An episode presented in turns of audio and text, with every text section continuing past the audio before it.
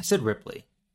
You said Ridley, and you've said it multiple times in this episode and the last. No, I did not.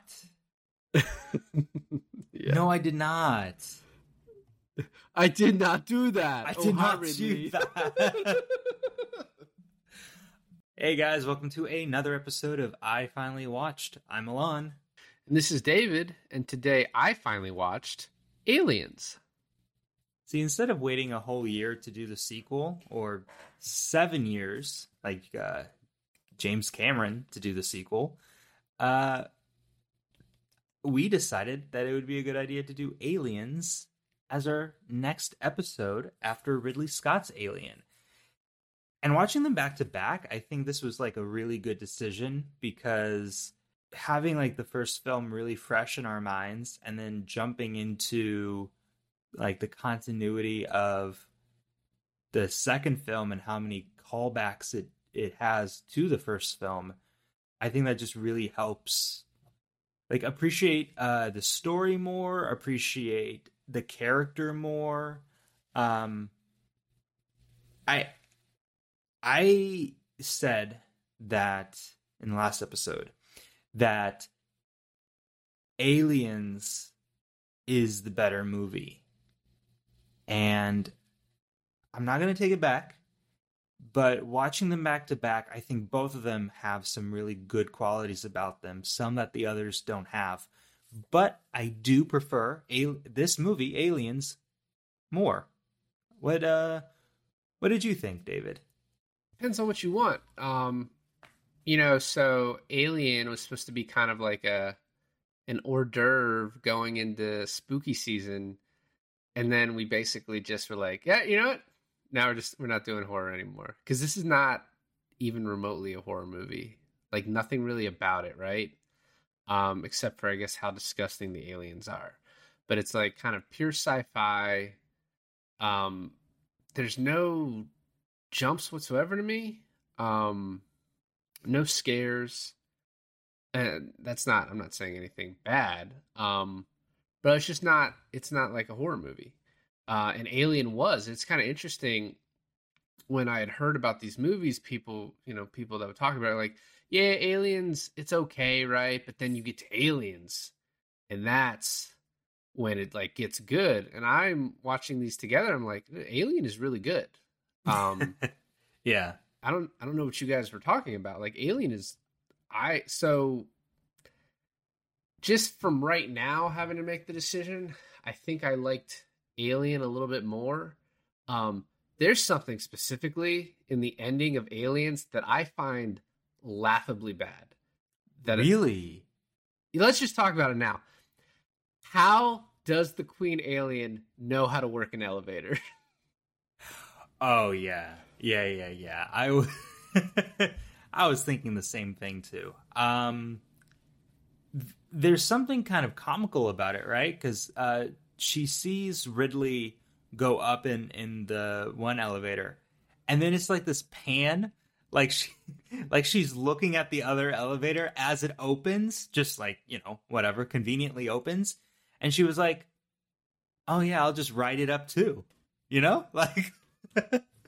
Yeah, and I get maybe it's just an automatic thing because I was also like, when when Ripley gets to the elevator, I'm like, why is it not there for you? Why are both elevators up? How did you get down here? And who are these other people taking elevators? Okay, all right, cool. Because I had the same thought too. Yeah, yeah, So it's it's just sort of this contrived thing where I'm like, why couldn't you just design the set to not have elevators? Because I and I guess the point of it was, and this kind of shows how old the movie is a little bit, right? Uh, Like, and I'm I don't want to shit on it the whole time. It's an awesome movie. It's like very suspenseful, very well done. But to end it on that, I'm just like, what the? And I think like they thought when they were doing like this is so awesome because Ripley's gonna get up there and see the elevator coming up, and she's gonna be like, "There's no way that that thing's coming up," and then of course it shows up, and Yeah. the audience is gonna be wondering, even though we showed the alien look at the elevator, and it's like I don't know. I guess maybe as moviegoers we're more sophisticated now, or we've just seen this shit over and over again. Where it was just like, there's no suspense. that alien's going to be on the elevator and it's going to make me mad. And that's what it did. okay, so there's a couple things that I thought of about this. It's like, is it the limitations of the CGI? Um, because I feel like if this movie was made today or close to today, you would have the alien physically crawling up the elevator shaft. And I would believe that 100%. She would just destroy the elevator and then just use the shaft to climb up. Second thing I thought is that when the elevator was opening to reveal Queen Mother Alien, um, I thought it was a misdirect. I thought the elevator was going to open, it was going to be empty, and then really Ridley and Newt are like, "Whew, that was a close one." And then she's to like come out of like left field, like you know, or come up behind them. Um, but the way that it actually happened, the way that made you mad, is actually the most disappointing way it could have played out. Um, I would love to see a scary if like there's a sci-fi version of scary movie where like the elevator opens up and there's nothing there like oh thank god. And then you pan over to the left and there's stairs and the alien climbs up but then like puts its hands on its knees and is like oh hold on. Isn't there something I've seen I've seen a oh my god what is this from? It's like um uh the alien it's a spoof on alien. The alien pops out of um the guy's chest and then he starts doing the hello my honey hello my darling yes, yeah. hello my ragtime gal um yeah I but i can't remember what that's from yeah i just i don't and i'm curious i didn't have time to do the like the research on if anyone else had a problem with this as much as I did. but oh, it's Spaceballs. Oh, it's Spaceballs. Oh, I've never seen Spaceballs, so so you've just seen the thing. But it was just, and I actually really like the rest of the ending a lot, even though it does get into that like. Well, it makes Alien up for it, right? Yeah, like, right. It makes but, up for it. Yeah but what Alien did, where you're like, oh, it's it's still not ending. Like it's it's kind of very Terminator like, right? Which Alien came out before Terminator, and then Terminator came out before Aliens. But the just like you can't stop it; it keeps coming back, and like the alien in this one, like it can't be stopped by the elevator. And then you climb onto the ship, and you're like, well, it's clearly climbed onto the ship. And then like, you know, you want to hear something something fun, something that I noticed? I know you have a different uh you watched a different version than me. You watched a version that was like 17 minutes longer, and I'm pretty sure it was 17 minutes longer in the beginning, so it doesn't have this effect towards the end of the movie for you. The exact amount of time that in the first Alien where where Ripley gets into the escape pod, gets away from the blowing up ship, and she makes it where we all know that the alien is somehow on board, is 12 minutes from the movie ending, including the credits. Would you like to know the exact amount of time left over to when they leave the planet after it blows up? I mean, I guess 12 minutes. Yeah, exactly. It's the exact same like beat that it's like this is exactly how much time you need to like suspend your your disbelief that that alien is not following them. Um, but I thought the ending was so cool, but I don't want to talk about it right now because I, I want to really deep dive into it. So let's jump all the way back to the beginning where, and I think the beginning is so strong in this too, where they find Ripley, um, and she's like cryo freeze. And, and here's where I have a little bit of a problem, but it's fine.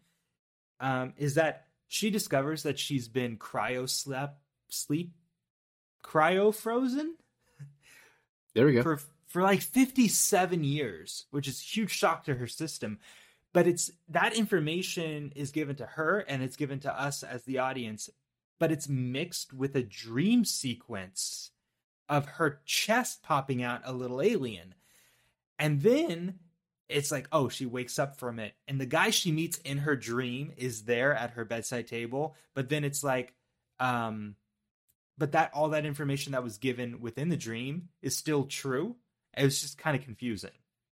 Well, what's funny is I wrote in my notes after she woke up, I was like, I still think all that info was true. Like, I still think, but yeah, it is like, it is a little bit of a mindfuck. Like, okay, so wait, how, like, in my version, I don't think you had this. Um, he comes in right afterwards. It's funny. It's like a lot of like working with the math to get it right. So she's been cryofrozen for 57 years. Um, Burke, played by Paul Reiser, um, comes in to like she's in this basically this area watching nature, and then it's like a screen similar to like once again Sunshine stole from this like the room that they go in. But um, he comes in, he's like, yeah, so we were able to find your daughter. Um, unfortunately, she died two years ago at the age of 66. Oh, I and didn't. Then, I didn't uh, have that. Right. Yeah, you didn't. And then uh, what's actually funny is the person they show as her daughter is Sigourney Weaver's mother, which is really cool. That is cool. Um, so they're like, yeah, she died at 66 two years ago, and Sigourney Weaver's like, oh, I promised to her I would make it for her 10th birthday, and I was like, okay, let me do the math. 57. I was like, I guess that all works.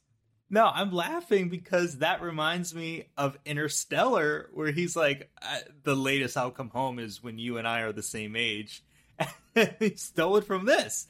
Um, that's kind of disappointing that that I didn't have this version, or that that version isn't the main version, the theatrical cut. I, I you would say because there's a really strong theme through this whole movie about motherhood and like the relationship of a mother has with her children. And I feel like knowing that Ripley lost her kid in that time would have made me feel uh, like it was more important for her to look upon Newt as a daughter, right? Yeah. No, yeah. I um what's funny is when you well, I I found like this paragraph that kind of explains all the differences, right? And so in the beginning, um, he, she talks about her daughter with Newt or with uh, Paul Reiser, uh, finds out about it, uh, about um, the fact that uh, she's been killed or she's died. She was sixty six.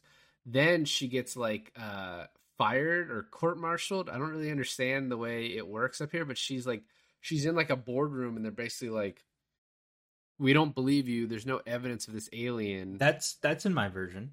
Okay. And then they but they like lower her rank. They um they they demote her by the the board demotes her. So then she's like in her apartment and at the same time we go to the planet which is like what LB40 or LV46 bullshit like that yeah yeah 420 yeah something like that anyway 4 LV42069 well, I think LV four twenty six is the name of like the the settlement. But anyway, um, they go there, and then uh, Newt is in a four wheeler, basically like an enclosed vehicle, like in Martian, um, with her brother, and her parents get out and go discover the aliens. And then the mom comes back and opens the door, and the daughter starts screaming. And then you see the dad just on the ground with a face hugger on his face, right? And then right after that, they go to Ripley and they're like, "Yeah, this whole place has been torn. Like we have no communication with them. We need to go." and they're like, "You just got demoted. This will get you your job back." But it's like, it's weird because it's like the, and I guess maybe other alien movies do this. I didn't. I don't even think we got this with Prometheus, but like, it seems like this this company runs the entire galaxy. So but you, then there's you, also the government too. Like it's confusing. So you get it really heavy with Prometheus. You get the name of the company, I don't know if you remember, but uh, Guy, what's his name? Guy Pearce. Okay. Is that the guy who played in Iron Man three? Yes. Okay, so yeah, Guy Pearce is in this like, um, like they they must have spent nine hours putting this old man makeup on him. Right, um, right, right. And he's like the president of the company, and then, um, God, I for, is Charlize Theron in this movie? I don't Pr- remember Prometheus, Prometheus, very well, as we discussed last time in Alien. Okay, okay, okay. Well, anyways, it, that's like his daughter. Anyways, the, the the whole company is like this corrupt company, and you get the name of the company, and and everything is like laid out in front of you this time. But of course it is, right? Because like the whole twist of everything that happened in the first Alien and Aliens is from this company. So in Prometheus, they're like, yeah, we're just not going to hide how bad this company is. Uh, but but it's the same company. Now, um, uh, that's so interesting about how. So you th- so you saw the version that like Newt is with her brother and all that crap. Yeah, yeah. So that that obvious. So basically, in my version, it's she has that crazy dream. She wakes up. Burke is like, "Hey, uh, I'm gonna, you know, this is the rundown." And then they're in the board meeting, and then Burke goes to her room and is like, "Hey, we lost communication with the thing, and you need to go back for the thing." That's it. There was no Newt. There was no demoting of rank. There was nothing like that. Um, what I found interesting is that my version that that excludes all of that. I don't think you need that. I think it's cooler to like not know that going into it.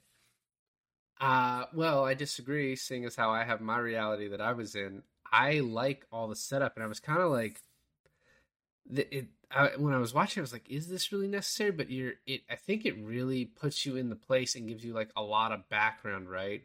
And sort of elevates it from just like a normal action movie, which a lot of like James Cameron movies are elevated from what could just be like a normal action movie. What was interesting to me though was just like how long that exposition was because this is a ton of exposition to then get to the action movie. So it's 26 minutes on the planet. Um, and then you get to the next planet, the LB 40, and it's probably like 20 minutes there of exposition until we're now like in the shit. And like, I think the attack happens like after an hour. So there's like an hour and 20 minutes left when there's the attack on all the Marines. So it's like so much setup for the action movie part of it. Um, but I, like I said, it establishes kind of the the mind space that uh to use, mind space is a term you use all the time, but to to establish like what Ripley's feeling, her thoughts. She just lost her daughter. Um, to establish like her motivation on this mission that she got demoted and she goes off on this board and she's like listen uh, she finds out that they they've terraformed yeah i know the the uh the lb40 which is awesome because it's like then it's it's that's just a practical thing of like james cameron's like i don't want them in spacesuits this whole movie. Like clicking in and out of the helmets every time they go in. She's like he's just like terraformed. Now we can just walk around. So so uh, after watching Aliens, I didn't really have anything better to do, so I started watching Alien Three, and uh, I only got like twenty minutes in because then I started hating it. But uh, your understanding of Ripley's psychosis between all three movies where she becomes more and more paranoid. I don't know if you call it paranoia, but but she becomes more careful at the fact that this is all happening. So in the first one, she's completely unaware. Right? She she doesn't know anything about aliens or what they can do or anything. And the second one, she's trying to tell everyone like, don't let them touch your fucking face. Don't do this. Don't do that. Make sure it's burned. Make sure this. Make sure that. It's weak to this. Like she's laying out everything for them. And they're just like not listening to her. Like that boardroom meeting is so frustrating to hear because she's like, you, you there's aliens there and you just like fucking sent 90 families over there and um what's really funny is that burke and you know burke is a piece of shit when this happens when they get to the planet and she sees that they've been experimenting on the aliens it's right after burke is like aliens what aliens there's no aliens it's like that motherfucker knew what was happening the entire time it makes you wonder if everyone else in that boardroom, I mean, they have to, right? Like everyone else in that boardroom meeting has to know that they were aliens and they've been experimenting on them. Um but then it's like confirmed at like the son of a bitch Burke is when he's like, no, these she's like, we gotta destroy these two remaining live ones. And he's like, that's like millions of dollars worth of like profit. We can't do that. Um and then and then we know and then we know. Yeah, yeah. I mean, I think once again, this is like watching this movie, you know, over 35 years after it came out. You can kind of you know how movies work, and so watching this back then, I like I was like, okay, Reiser is most likely the bad guy, and they're definitely going to pivot. from the uh, you know she's going to be hesitant around the robot, but he's going to be fine. Um, so like it, it's it's a little bit like oh the the mystique is gone of like you kind of know what's happening, but um, I de- I definitely like like the choices in this movie uh that were made. Um, one thing, so she decides to go. She gets on the she gets on the ship. The next thing for you, I think, is them waking up from cryo sleep. But in the version I watched, they basically do this kind of meandering shot around the ship that opened Alien. They do it in Aliens, right? Right. And so I was kind of like, all right, this is like the start of the movie, basically. Like you take out those 26 minutes and it's like almost the same length, you know, give or take 10 minutes as the original. And so they do this where they're going around the ship, just the camera, and then you get to the cryo and they wake up. And what I thought was funny because we just watched Alien, and I brought up how people didn't like how skimpy the the women were dressed, and you know specifically the last scene with Sigourney Weaver. A big uh, person who was mad about that was James Cameron, and so now they're wearing like the women are wearing like full shirts. I wondered. I wondered about that. Yeah. Um, which is like, I don't know. It's if it's necessary for them to be like not really clothed, and then you put on this full thing just for that. Like, I mean, I get. I, I'm always looking at a movie and like, hey, if you know the sex scenes or the the nudity is probably like not necessary, but in this, just her wearing something pretty small because of like the the science around cryo, or that's how movies present it. Just like it's not he basically put like a burlap sack on top of them and it was like nothing we're showing nothing in this Well, I mean, I, she was wearing panties though, wasn't she? Like, i thought they were in pants i don't know i didn't see that part i think they were wearing they were pretty well clothed when they got out they were more clothed than uh, than the first one for sure. I noticed that too, but I think it was still.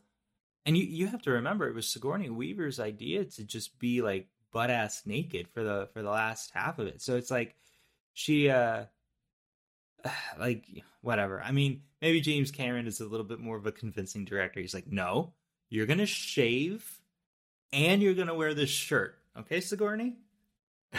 yeah i don't i don't know um we see all the rest of the people um we like we meet all of these guys obviously bill paxton steals the show Oh, um so good. but but Drake from uh who is from Shawshank, one of the sisters, I was like, You're gonna die and I'm glad about it. yeah, but he's so good friends with Vasquez. It's like that that like that camaraderie. I thought they were to play more into that. Um, and also, I, I feel like, and I think I'm just thinking of a different movie here. But I thought Vasquez dies a different way, but she, she dies the way she dies. Um, yeah, everyone is so. Oh, there was this one line where, um, oh, Bill Paxton says to Va- Vasquez, he goes, "Does anyone ever mistaken you for a man?" And then, sh- without missing a beat, she goes, "No, does anyone mistaken you?" Yeah. Uh, Yeah. and no, that's uh, great. It's great. Did you recognize who uh, Vasquez was? Uh, no, I guess not. So she is Jenette Goldstein, and the only other thing that I've seen her in is she plays John Connor's stepmother in T2. She does play John Connor. Wow, what a different character. Yeah. Well, when you go through James Cameron's movies, and I, this is a lot of directors, but he loves working with the same people. So you see Bill Paxton in a ton of shit. Yeah, You see um, like all these different people. So Sigourney Weaver ending up in Avatar. Um, Well, also So, with it- Bill Paxton, hardly had a, a role in Terminator, and so to give him a bigger one in that, he's such a great actor that I'm, I'm I was surprised he wasn't more of the leading man more often in things. Right. Oh, and then also Michael Biehn, who comes from Terminator, right? He apparently took on the role like after principal photography started because, and you can look up who this guy is because you're not going to remember him off the top of your head, but James Remar um, got kicked off the movie for like, I think alcoholism, um, drinking too much, Okay, or maybe possibly drugs. But anyway, they had someone else doing that role, and then he just was like, oh, you know, I got this guy who can do this. And obviously, it's like one of Michael Biehn's two iconic roles that you think of when you think of him. Well, hold on. Um, I'm just- having trouble think of who Michael Biehn is. Which character does he play? He's Hicks. Oh, he's Hicks. Okay. And then he is the he is John Connor's fucking father, man. okay, okay, okay. which is one of the biggest um like uh going in the past loophole mindfuck like uh Yeah. paradoxes in the history Yeah. of movies but Yeah, he's like, I'm gonna send you to save me, but you're also gonna create me. So there you you, can go. be my daddy yeah yeah it's a bit weird um I also in this Paxton also makes a joke like an illegal alien joke to Vasquez and I was like are we still that's still an issue in whatever year this is?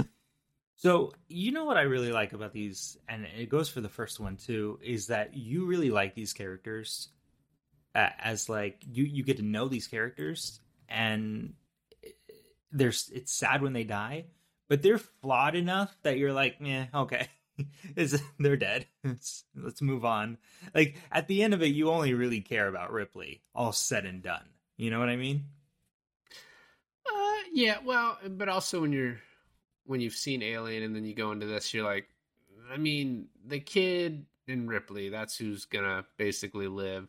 And I think we also get like Michael Biehn, you know, um, thrown in there this time. Um, I guess I'll have to wait for Alien Three to see if he really made it. Uh, he's alive. uh, do you want me to tell you? Because I kind of want to tell you. I think it'll be more interesting if you know this. Actually, What that he's not in the third one? I mean, do you want to know? Not really. No, I Okay. mean, we're gonna do it next year, so no. I mean, I'll find out eventually. Okay. Um, the other thing, so we get this like basically them getting ready to go onto the planet, and Sigourney Weaver's like, "Oh, you know, I uh, I can you know operate one of those lifter things," and I was like, "That's just the fucking thing in Avatar."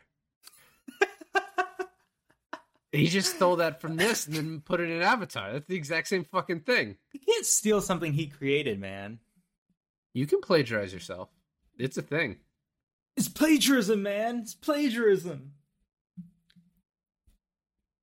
Yeah, so that that suit, which also plays a heavily into the ending of this movie, and I did Yeah. enjoy. Um, I was like, that is totally. He just took this for Avatar. It looks exactly the same. So what's interesting is you know they, they're setting up the ending at this point in the movie. They're setting up the ending to to show that she can operate this thing, and I think it's more powerful that way. I mean, does it? Did it? I knew it was coming because I've seen this movie before. But did you?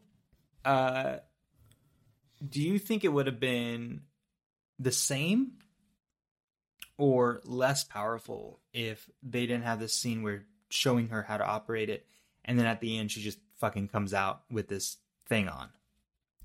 So I didn't. I didn't put two and two together that she was going to need to use that in the end because I was like, that's not going to be very effective.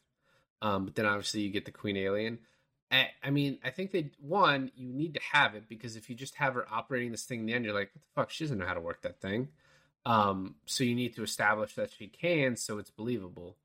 Um, but two, like, yeah, when they show her using it, and then the Michael Biehn and the Sarge are laughing, I'm just like, oh, they're just, you know, that's just some camaraderie bullshit put in there to to make them like her. You know, that's that's what that's for. So it didn't. oh, think it- James Cameron. yeah, I think it needed to be in there. Um, and it didn't ruin the ending for me. I think it, I think it was necessary. So. No, I think it's necessary too.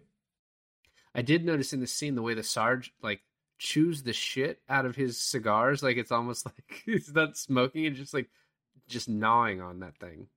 I didn't notice that, but I'm sure. Um, so they land on the planet. It's terraformed, as we said, and they're just kind of making their way in. At first, it looks like nothing's wrong until they like make it into the main area, and you just see like the acid holes and like they The can't find like a single person, Yeah. right?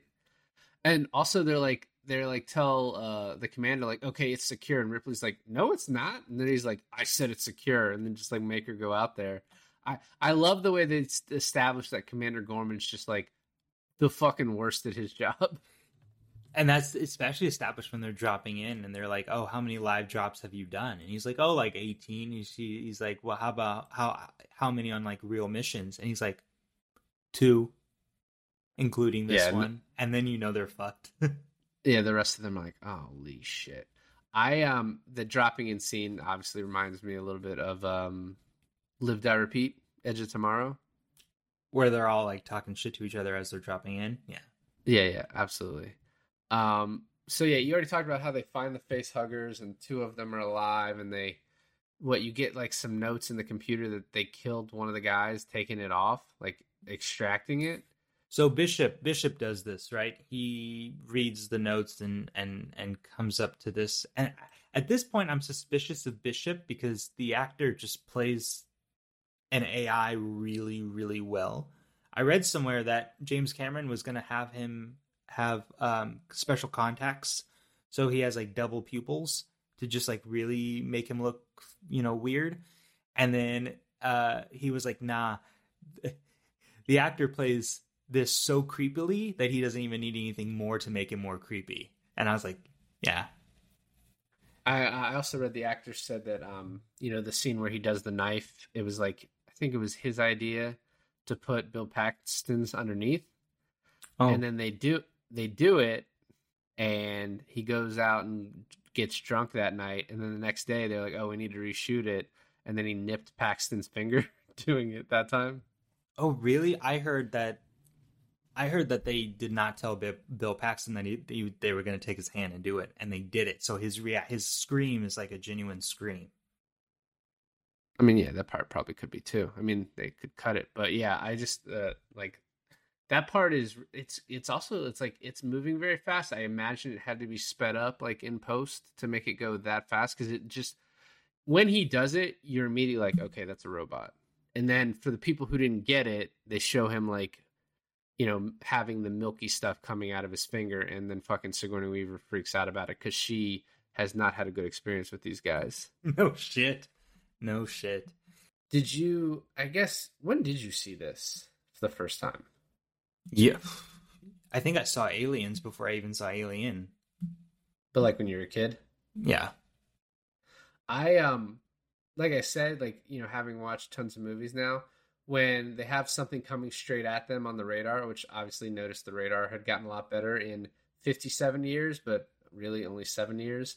Um, right. I'm like, that's false alarm for sure. And then they just almost completely decimate a little girl which is the little girl that if you saw the cut I did, you've already met. But if not, then this is your first time seeing her. See, that's why I think it would be cooler if you if you don't see her, right? Because then you're like, what is she? What is that? And then the reveal that there's a little girl on this thing alone, I think is I think that I think it's cooler. But I mean, like you said, you live in a different reality currently than I do. So that's fine. Well, when I saw her, I was like, yeah, of course he's not going to hire two girls for these parts. Like, we're going to have our, like, if he's going to shoot both, this is the one we already met. Um, the way that the lead guy, Gorman, is like talking to the little girl, and Sigourney Weaver's like, you're fucking horrible at this. Can you just leave?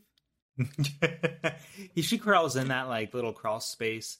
That's the hardest part to believe about this whole movie is that she hasn't been found out for, like, what, a month? um in this like crawl space that's not that hidden but like i guess the aliens just don't bother with like that side of the ship any or that side of the facility anymore. So whatever. Yeah. I um at, at this point too um bishop's kind of steadying the face huggers a little bit and he's he calls the uh the aliens magnificent and i think that's supposed to be like the red herring of like okay he might be as bad as ash was. Right. Um i didn't fall for it. I? Didn't believe it. I uh, thought it was oh you didn't huh? Well i mean there's one of two ways this goes right? Like there has to be a bad guy other than the aliens and it's either going to be bishop or burke paul reiser's character. Um and so yeah, it could have gone either way. I was just banking on the zag over just going the same way that it did last time. It's a real big zag, especially if you have like no idea it's coming, because Burke is played as this like almost like only like like uh the only friendly face for Ripley, right? Like she he's the only one that like is like, okay, I believe you, I can go with this on you, you know, like and then to like make him as bad as they actually did, I thought was great. Like locking them out of like those doors and stuff. I was like, oh, too good. Yeah, and also it's like I don't I have a different relationship going into this with Paul Reiser now than someone who saw this earlier. I don't know because this was like one of the first things he did, right? But he also just looks like kind of a a nice guy. Um, but having seen like Mad About You, and then now he's like a good scientist in Stranger Things, um, it's like it's definitely he is like perfectly cast to be unassumingly evil. Oh my god, Um, that's the same guy. Oh my god, he. Oh my god, It's Paul fucking Reiser. What do you mean it's the same guy? it is, isn't it? He's from Stranger Things. Isn't he also in The Boys? I think so. Yeah. Huh. Potentially, yeah, he's pretty good. So, um, yeah. So we we get to them finding Newt, and We already found it a while ago. I know, but Ridley brings her to the ship. Um, Her name's Ripley. I said Ripley. You said Ridley, and you've said it multiple times in this episode and the last. No, I did not. yeah. No, I did not. I did not do that. I Oh, did hi, not Ridley. do that. well, whatever. I think people know. I fucking know it's Ripley. Okay. I'm not even Just gonna call think her about it. L. Yeah. Um, okay. Well, Ripley brings Newt to the ship and um I I love like Newt isn't given a lot, but the little bit and the little lines that she is given, I feel like she she just takes over the scene. Like where she's like affirmative. Like that's like I'm like, okay. Oh, favorite and then one like was when uh when Ripley is like yeah. she's trying to convince uh Paxton to do his job and he's like no this this is too much. You know I'm trying to I'm going to retire in 4 weeks. And she's like hey this little girl survived by herself. And then she just gives a salute to Bill Paxton. Oh, my favorite one is when she's trying to make new dream, and she's like the doll, the the doll head Casey. She's like, Casey, uh, ha is full of good dreams, and and, and Newt is like, Ripley, Casey's a piece of plastic. yeah no she's she is great in this like I don't not maybe her her overall acting skills are fine but her like her comedic delivery she is the comic relief in the movie and so to make the little girl the comic relief like you have to be really good at it and she's great I feel Um, like Paxton point- is is also a huge comic relief character. I think newt's better I mean, I didn't say he was better. I just thought I think he's supposed to be the so sad when he dies. Um, by the way, I was like, I was sure he was one of the last ones to live, but no. game over man um the point in which we are now is when they find the trackers and all the colonists are in this one area way over on the other side i was like no they're not they're absolutely not this is this is what we call a trap uh, although as you pointed out to me before recording it's not like a purposeful trap it's just like but they are going into like basically a hive i guess Yeah, as we find out exactly these, these things act like bugs yeah, that's exactly what it is. It's like a hive where they bring all the bodies and start incubating them and mating with them or whatever the fuck they do with them. But um the this has been going on for quite some time, right? So one has to assume that there's going to be a ton of these when they get there. And and you know Ripley stays back in the ship with Newt and just watches from the comms like all the soldiers basically going in there to die. Yeah, and it's it's set up like horribly for them. Well, first of all, they walk through this and it looks like an alien ship, like it just looks like an alien lair. Um so they get in there uh and then they're like, "Oh, we're under a nuclear reactor, so you can't use your guns." And Gorman, being the horrible commander he is, is like, "Hey, no guns," but won't explain to them why. Um it's just like, "Yeah, no guns. Quit asking questions. Shut up." You know, But that that fire. never that never comes into place, right? Like it's not like Vasquez keeps her gun, which she does, shoots it off, which she does, but it doesn't hit anything. It doesn't cause anything to blow up. It's just basically an explanation as to why the facility and and therefore the planet can blow up like 30 megaton nukes, but it doesn't play into it right then and there. It maybe doesn't play into it right then and there, but we later on when they're like they look at the emergency vent that Bishop shows them and he's like, you know, there's shit coming out of it and he's like, We have four hours. I do wonder if maybe one of the guns like nicked the reactor or something, and that is what's going to cause this explosion. Nah, but that's never explained to us.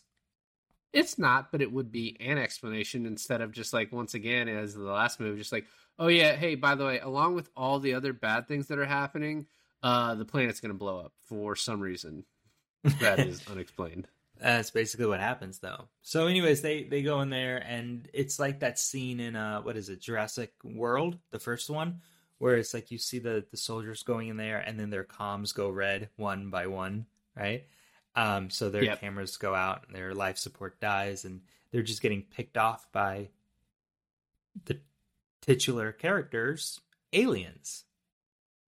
Uh, yeah, this scene this scene is so cool with you seeing all of them, right? Like just looking up and just they're crawling all it's it's there's just so many of them right and there's probably only like four or five but it just looks like so many of them and just like these dudes are fucked one thing i will say is the woman who's still alive in the cocoon and then the alien pops out of her almost looked like lambert a little bit and i was like obviously i know it wasn't her but i was like oh yeah it's kind of like an approximation almost actually i was just about to ask you is that newt's mom because I didn't see her, but you did.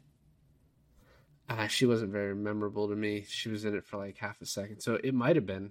I mean, to save money, it probably was. Meh, you know. And then and then Ripley's like, "Get Newt out of here," or like, "Newt, sit over there," or whatever.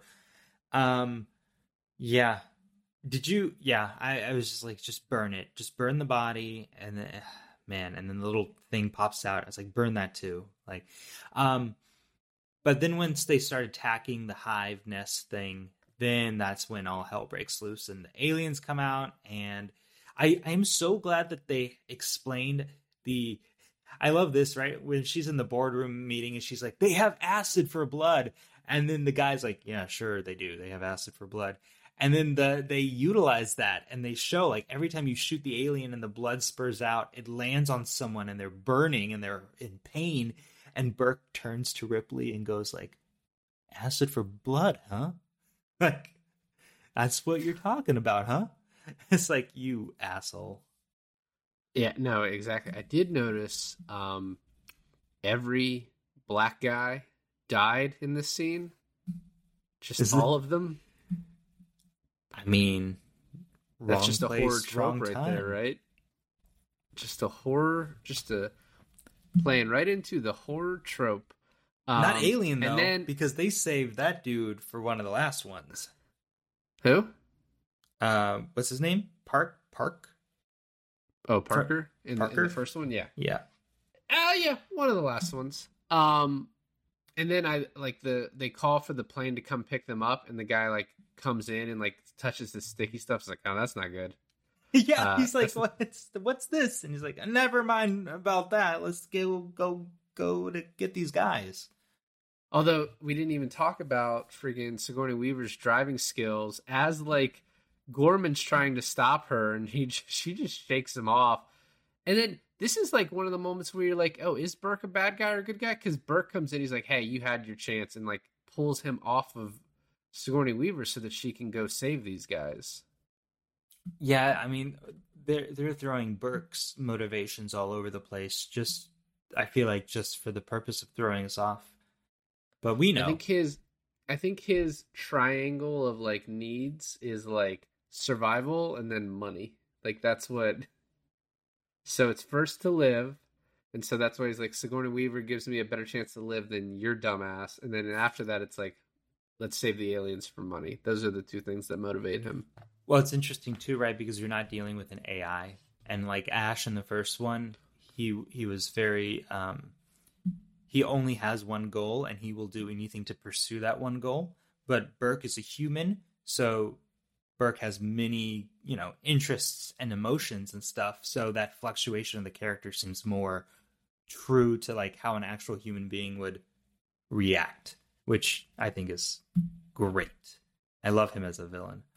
Um so yeah, we get we she crashes in that like Elon Musk looking car uh crashes into the to the thing and saves almost all of the remaining troops. I think uh what Hicks Hicks doesn't die but becomes unconscious and then No, Hicks is fine. um Drake dies and Hudson burns his arm, right? Bill Paxton burns his arm. correct. Yeah. Um, what I like after this is the scene where they, you know, the ship gets destroyed that's coming to get them, and the little girl's like, "Hey, we need to hide because uh, they uh they mostly come at night," and you're like, "Holy shit!" This is also the game over man scene. When uh when the the rescue ship crashes, yeah. Right, right. And I love he's like, game over, man. And then uh, Paul Reiser comes in. He's like, let's build a fire and sing songs. Just like, shut the fuck up, dude. Like, we got to, you know, we got to do something. I um, I also right before this the scene where uh, um, Ripley is like, hey, we need to just nuke this fucking planet, and Burke's like, no, hold on a second, like. This is an important species. Who says it's all right to do that? And I wanted Ripley to just immediately be like, whoa, whoa, whoa. Because you said that's what we were going to do when you got me to come here was like, we're coming to kill them, not to save them. So, like, what's what's up with that? Um, but then she's like, well, Hicks is in charge. And Hicks is like, yeah, let's fucking nuke this place. Why not? Yeah, I I love how excited Bill Paxton gets about it cuz cuz she's like, "Yeah, I say we just nuke this place." And Bill Paxton's like, "Yeah, man, that's what I'm talking about." I love his like influctuations and his just his whole the way he talks through this whole movie is just so great. It makes him like a real standout character, you know? Oh yeah, absolutely. He, like I said, him right below the little girl. Um, so they get back in and sort of like close all the the doors and everything. They figure out where these aliens could come through, and they set up these like sentries with a very limited amount of bullets in the grand scheme of things. Um, and they're gonna have to wait out like 17 days at this point, is what they think. They're like, okay, we're just gonna wait this out. Um, and I think they realized very quickly that that is not to work because like I love when like the aliens come in and the thing is, is like this movie doesn't describe that the aliens are like super intelligent but they basically like just have a bunch of aliens attack this one area and then take out all of its bullets you know what i mean? Like and maybe that's not purposeful but like there's just sort of like checking the vulnerabilities to get at these people you know? There's a, a a line in this movie where I think someone's I think it's Bishop says they cut the power to you know so and so, and one of the soldiers is like, they cut the power. How do they know how to do that? They're just animals. So I think that is showing like how unprepared they think, um, or how prepared how un- underprepared they are for the intelligence of these animals, but or these aliens, but in reality, they're super intelligent. I think that line really says it. Like they cut the power, they did this, and then for them to be like, they're just animals. They're just like dumb animals. It's like, no, they're so much smarter than you. Um, and then that's even more highlighted when they get tricked by the the um motion detectors and they're like oh there's like a shit ton of them and they're like six meters away from us and they're like but that should be like right literally in front of our faces and that's when ripley's like oh shit they're in the ceiling Well, and the whole time that's happening too, the little girl's like, "We need to get out of here," because she understands that they like that they could be anywhere. Um, that is also like probably one of the coolest shots as uh, Hicks Michael Biehn sticks his head in the roof, and you just see them all crawling and coming in. Like that is like the the aliens in this movie look so great compared Yes. to when you get like the full shots of the alien in the last one. Yes. Um, before we get to that part though, I there's like a little bit of like a Hicks and Ripley like start to fall for each other, which Romance. is very quick. Yeah. Um, he gives her this tracker, right? And she then a scene later gives it to the little girl, which is funny because like it's never ex- she never like sh- tells Michael Biehn that she's never like oh I did this, but then in the end he's like yeah she falls down he's like he's like don't worry she's the tracker. Exactly. I was wondering the same thing. I was like, wait, is like isn't the last thing he knows that he gave her the tracker? Why does he automatically assume that Newt now has the tracker on her, right? So I thought the same thing, but I guess that was in a whatever. Maybe he like looked at her wrist and then saw it was on her, sort of thing. Maybe this was his way of like telling her like yeah I saw that you gave my freaking present away. yeah, and it's like this whole I love I love how these like um romance scenes work when it's not like based around like a, a wooing of a of a woman or a man. So this whole this whole romance unfolds as he's showing her how to use this gun. And I I love it. I love that scene. It's one of my favorite scenes. It's like, yeah, and you put the bullets here and this is the grenade launchers. And she's like, Wow, look at this. And he's like, Yeah, look at you. And uh, she's like, Yeah, I can take care of myself. And he's like, Yeah, I bet you can. And I was like, Oh my God. Is this we in an oven? The heat's up in here, man. So He's like I have to take care of myself all the time. I'm kind of lonely. um now we we we didn't talk about a, a, a big scene here and and and uh, we're almost at the where uh, basically the aliens kill everyone else but there's this also awesome scene and i was really feeling like we were missing a face hugger moment in alien and this brought it all back um but we're not there yet. yeah we got we got to we got to be there we got to be like right Well, We're close. Mm, We're close. mm. because you're forgetting the Burke, the scene where we find out that Burke is evil, right? Because he sent the colonists out to the ship. Did you not have this scene? no what Sigourney Weaver basically goes up, to, goes to Burke, and she's like, "I found a transmission in the computer that you sent the colonists out Oh, to no, go I- I had to the scene. aliens." I had this and scene. he's like, "You started all of this," and he's like, "Well, yeah, we." If we bring back an alien alive, it's worth like millions, and sh- and he's she's like, well, you won't get through one, one through the customs. customs yeah yeah and uh and this is like this is a common misstep in sci-fi horror movies. And it's a common misstep in movies that- in general. But it's a common misstep that Ripley has made because she keeps telling people her plans and these people are bad people and she knows they're bad people and she tells them and then they like try and kill her right? She did this with ash instead of just being like okay that's cool ash and like walking away. Like she, he almost murders her and then she tells she tells burke i'm gonna make you go to jail and so then yeah burke obviously tries to kill her before we do get to that um, we do get the whole thing about oh, there's probably a queen alien, like a queen bee. Um, and I was like, oh, well, then there definitely has to be because they said it in the movie, so that's obviously going to come in a little bit. Right, right, right, right. Um, okay, so now we're at that at the medic bay because after she threatens Burke. Close, we're close Mm, okay. because there's the other sentry guns. We talked about the first sentry guns, but there's the other ones where they're using up all the bullets, and then Michael Biehn's about to go out there, and Ripley's like, wait, look, they stopped. And so she's like, okay, the aliens, and this is once again establishes how smart they are because she's like, okay, the aliens aren't going to go this way anymore. They're going to look for another way because they think, okay, this way is death, similar to the other one. And then she says to Michael Biehn, she's like, if I'm about to become a cocoon, you need to fucking kill me. And he's like, I'll kill both of us. I'll do us both in. Yeah, yeah. And Um, this is also where Bishop like crawls through the little pipe. Yes, right. That's Yeah. what I was going to say. They send Bishop to, uh, which is like another. Uh, you know, they had Drake from Shawshank, and then this is another like uh, Andy Dufresne through, uh, you know, 400 yards of poo poo. yeah, but there's no poo poo in this one. There's just like certain death. Um, yeah, when he crawls through that, I'm like, okay, now I'm totally on Bishop's side because he's like, he's like a good AI. He's like, you know what? I'll do the. Oh, one of my other favorite lines of this movie there's there's so many great lines in this movie. This movie is so well written, like overall. But the one-liners of this movie is, are, are awesome.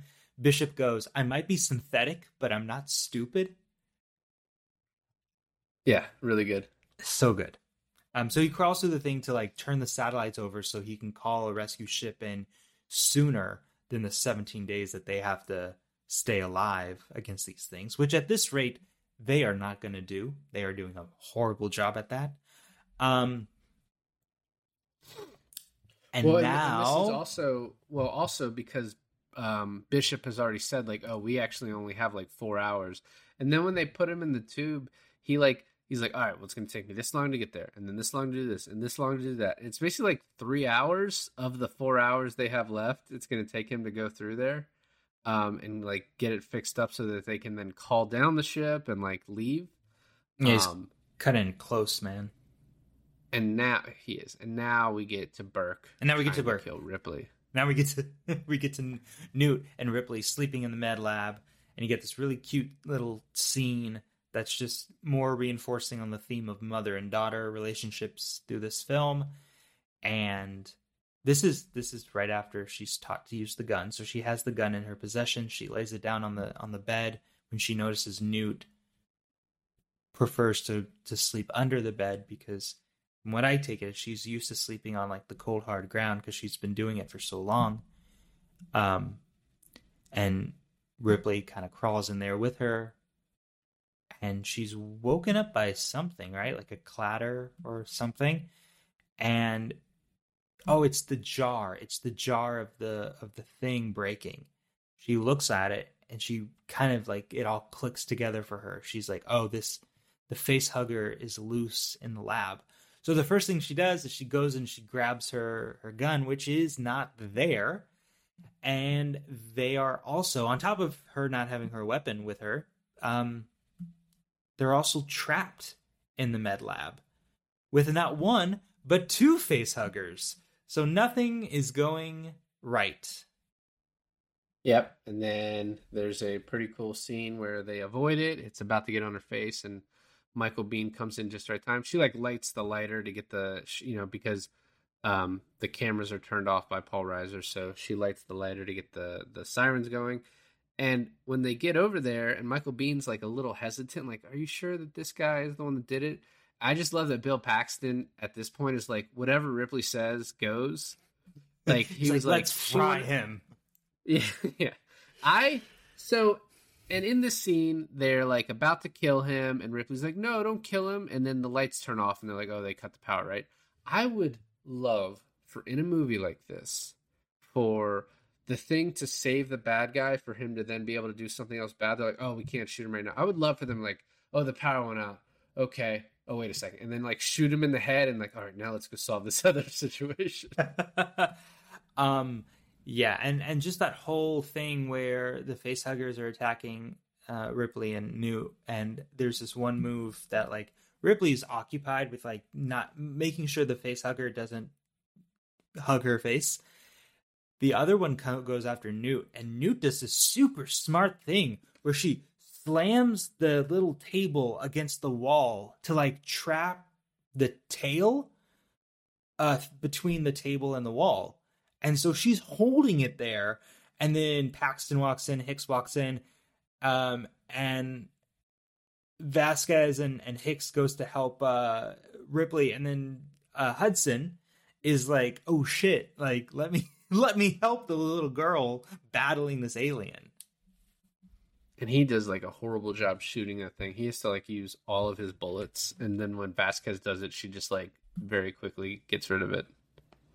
Um, so then now they're all like, yeah, this son of a but son of a bitch did it, and um, yeah, I, I would have liked to just see him die right then and there, but you know, I, I it's a hero's code, right? Ripley can't be like, yeah, let's off the guy. Yeah. They um this next scene is really cool. It kind of starts basically the action for the rest of the movie, right? They like lock themselves in and actually like, you know, they melt the doors together, like locking it so that they, you know, the aliens can't get in. And then you're like, oh shit, where are they? And we get the cool scene where Michael Biehn looks up and they're all on the ceilings. And then Paxton basically dies a hero, right? And Gorman just lets Paul Reiser go, who immediately locks them out of like their escape. Which Yeah. I do love the uh, the whole like the trope of like, oh, the bad guy is getting away, but no, actually he ends up dying, and if they had all gone that way, they would have died. Um, just oh, as soon as he goes to that one door, you're like, oh, there's an alien behind that door. Like very clearly, there's an alien. especially the way it's shot and everything. Yeah, I- Yeah. Later on, you know, when Newt is captured and they're like, "Oh, they don't kill people. She has to be still alive." I thought to myself, I was like, you know what? Technically, we never saw Bill Paxton die, so it's like, couldn't I? I was holding out hope. I was like, when she goes to save Newt, there's gonna be Bill, and she's gonna save both of them, and they're gonna both walk out of there, and that's just not at all what happens. It's not, unfortunately. I think we assume him and Reiser, and then uh, I do like Gorman getting a little bit of like a, uh, you know, a, a retribution. Right? He goes back to save Vasquez, and then just ends up blowing both of them up because he can't he can't kill the aliens fast enough. Yeah, There's like so many of them. It's definitely It's- the plural is warranted for this movie. It's so cool, man. It's so cool. And um, I love how Ripley is just blindly following Newt through these uh, vents and corridors. And Newt's like, yeah, this way. This way's a shortcut. And I was like, it wouldn't make sense to like make her being like full of shit. Right? Like it wouldn't make sense, but it, it really is putting all your faith in, in in knowing in thinking that she knows where she's going. Right? Yeah, but I mean, you've established that she she survived by herself for a kind of a long time. in I'm just saying it just seems super convenient that she knows where she's going. Um, and then she falls down the little thing. Personally, the- one of my favorite shots of the movie. Go ahead. Well, I, it is cool, but I will say, like at this movie, at this point in the movie, I was like, this is just turned into like a comedy of errors. You know what I mean? It's like, and it kept going after that, where oh, there was an ex- like a little bit of an explosion, so she falls, and then she falls down basically the slide into water, and then they can't get her in time, so the aliens take her off, and then you know, then that leads to the ending That's with the elevator. right. Well, that's one of my complaints is that Ripley grabs her jacket sleeve and she slips out of her jacket sleeve. I'm I'm sorry, but if you're slipping out of your jacket sleeve, can't you just grab the inside of your jacket and hold on to it? Like, why are you gonna be like, whoop, nope, I'm made out of butter. I guess I'm just gonna wee down the slide. She's a little, she's a little kid, Alon. That's why. I'm grab your freaking jacket. You want to die? I don't know. Um, and then they get out, right? Uh, Michael Biehn gets hit with some acid and is basically like limping really badly, even though he got the acid on his chest. So he's uh he's out, and we get the Ripley is now a badass scene where she fucking duct tapes two guns together and uh just gets, Gets her. all these it's like, like grenades and shit. Yeah. it's the commando scene. It's like the getting your guns like weapons together. Commando, I think, is done at the best ever. Right. Um, but yeah, this is this is awesome, and we have what 14 minutes to reach safety once she gets down there. So real Um, quick though, because I wanted to talk about, um, I wanted to talk about um, the really cool shot of Newt in the water and then the alien rising up behind her. I think it's just such a cool. I, I'm I'm sad that you don't like stay on that shot a little longer because you cut like right out, right away to like, you know, she's gone. But that whole thing, like you know, the alien is gonna do that. Like you you know it's coming uh, you you haven't seen this movie and you you knew the alien was in the water right Absolutely. but like the shot and the tail rising like that was some cool shit It was. It was. Yeah. I um, I think for movie purposes though, you can't like stay on it too long. Just to, like you can't celebrate your good shot. But yeah, I agree. It was cool. Um, there's also the cool shots like when, and I don't even remember when Ripley gets on the elevator to go down in the first part, but I guess she probably does. she does like she- right away she she walks up to bishop and bishop's like you got 14 minutes and she's like got it and she goes over there and she goes down the elevator Okay, but for some reason the elevator didn't stay down. Maybe Bishop got out and was like, "This will be funny," and presses both of them up. um, but there's some cool shots. Like the camera almost looks like a character the way it kind of follows her around different poles and stuff. And then there's like some first person POV shots of her like running downstairs. Like there's definitely like some showy camera work in this part of it. Um and then this is the start of kind of some other issues that I haven't brought up yet. So she uh, finds the tracker. Newt has apparently lost it. I don't know if the alien were like, well, let's take this off of her. This is a tracker. Throw it down. Um, but then Newt screams at the appropriate time. Um, Ripley goes over, grabs her, and then sees um, the most disgusting thing in the world. It reminded me of the slurm, uh, the slurm maker from Futurama, like the bug that just was squirting out like the queen bug. You can't be making Futurama references to a show I have seen very little of, but I, I I assume that our audience has like a Uh-huh. an elevated palate for high quality television shows such as Futurama, right. and that they'll get it.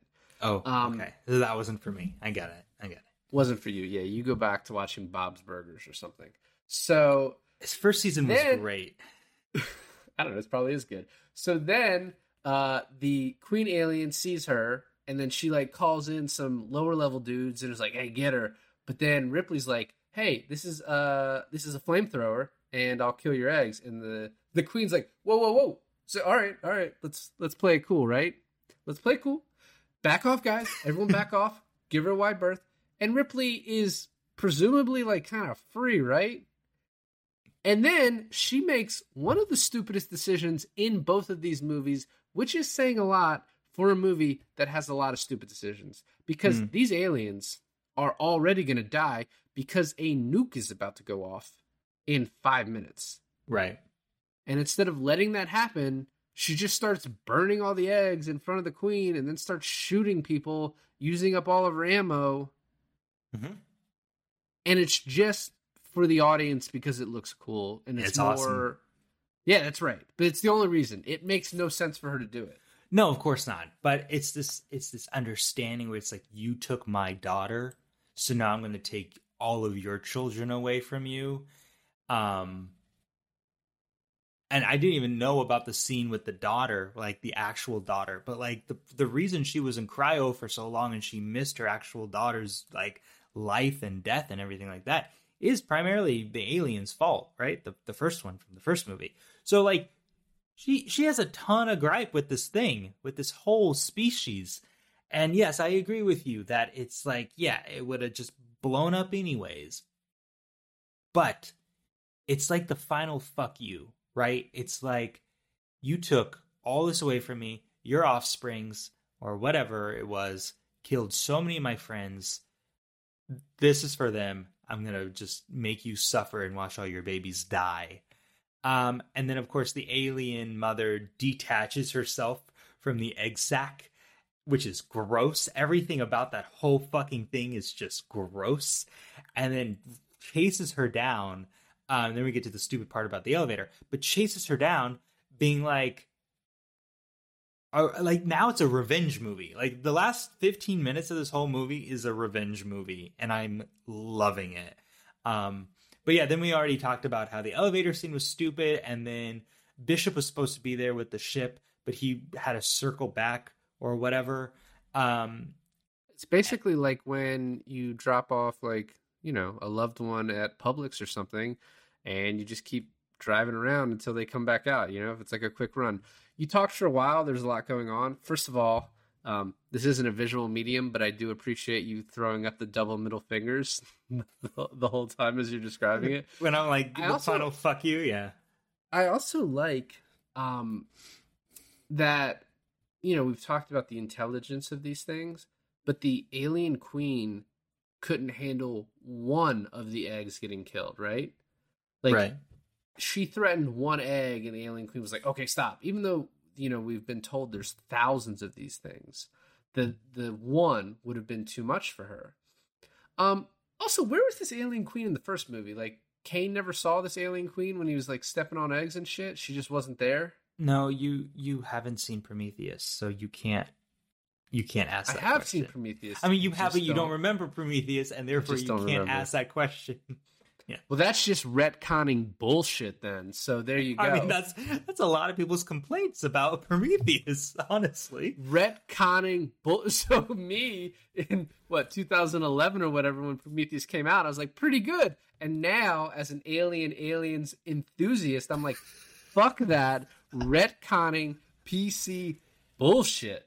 Mm-hmm. Mm-hmm. Uh, I we should actually watch it again. Um, I'm not saying for this or, or together, but I'm, we should since we're we watched all these alien movies, we should watch it again and, and try to get a little bit more context. Um, anyway, after, so Re- after Resurrection, um, or AVP, we got to do AVP. So you know, definitely AVP. Uh, or no, I'm not even going to get into it. Um, so uh, yeah, so Bishop circles back like you're at the fucking airport, and he finally picks her up, and um, he's like, "Yeah, the the ground was too unstable. I'm sorry about that." So they're getting away, and they actually make it all the way back to the to the facility, um, like the main base, and you think, well, they think everything's okay. We as the audience know that I, I don't even know how like the, the mother queen is so fucking huge, but it made it onto like the back of the the back bottom of the uh, ship. Okay, you said there was no jump scares in this movie, and I'll tell you what, the fucking the the minute where Ripley's like, "You did good, Bishop. You did good," and he's like, little smile on his face, and he's like, "Did I? Did I really do good?" Fucking knife tail through this guy's like chest. And i'm like i don't know i don't care if you've seen this coming. I don't care if you've seen this movie a hundred times. That shot that action just like makes you jump. Come on it, it shocked you right? I mean, I, th- I thought it was about to happen. I thought no stop it. They didn't show the alien as they were taking off. I was like, so that thing's clearly climbed on the ship, right? It's but like is it coming off the ship like when's the introduction and the fact that it fucking lifts that thing the ai with his tail and just rips it in half and throws both halves to the opposite side of the rooms while like the white milky spew thing is like covering everyone i'm like it's amazing it's amazing It is. Um, but I definitely saw it coming. I guess you could say that is probably one of the only like sort of jump scare horror elements of it. Um, I like after this though, you know, she tells Newt to run, so Newt runs this like thing that basically goes in the floor underneath, which she she didn't learn from last time when she got stuck underneath the floor that that's not great. Um, no no no it is a great Nice. And then Ripley just leaves the room. and you're like, all right, so you just left her there. But then she comes back in in the suit. Get away from her, you bitch. so so great another great line to, to yeah um this scene where it's like her in the suit i feel like has been a halloween costume it's been parodied it's been parodied on simpsons family guy fucking uh, the show community it's been this is like the most iconic ripley has ever been um and I'm here for it. And when she comes out and she calls that alien bitch a bitch, um, it's great. I this is where it makes it up for the stupid elevator scene, right? This like this whole thing, um, it's kind of a recycle. No, you don't think so? Nothing can make up for the fact that the alien. Although, you know what? All right, hold on. I guess maybe I can take it all back. If they can cut the power and they can understand how to look for different entrances, then maybe maybe they are smart enough to use an elevator. I don't know. All right, Maybe. all right. Maybe when they were there's just the deleted scene of when they were setting up the the colony down there, they were like, "All right, this is how the elevator works, guys," and just pressing buttons and shit. Um, the airlock thing being a recycled thing from the first movie, I was just like, okay, whatever. But uh, it's done in such a in such a better way than the first movie that I I was like, okay, it's it's taking some something old but making it new, you know. Oh, and the way that Bishop grabs Newt before she like gets thrown through, I was like, Bishop is my favorite character. Yeah, he's he is really good in this. I do love afterwards when uh, Newt runs up to Ripley and she's like, "Mommy," and I'm like, "That's totally like my name's Rey Skywalker vibes right there." No, this is bringing the theme home. You know, you're at the end. The mother died of the aliens, and so the mother of the daughter that she lost is now the mother that she's gained. Like, just shut up and enjoy it. I have shit a little bit on the ending of this because of the elevator. But I will say I love how perfectly this actually ended where it sets up that there could be a sequel. It doesn't foreclose that possibility, but it also is such a satisfying ending that if you didn't do anything else, you would just be like, all right, that was perfectly ended. So, and that's not like the easiest thing to do as you can see in like a bunch of other series, but it's done really well here.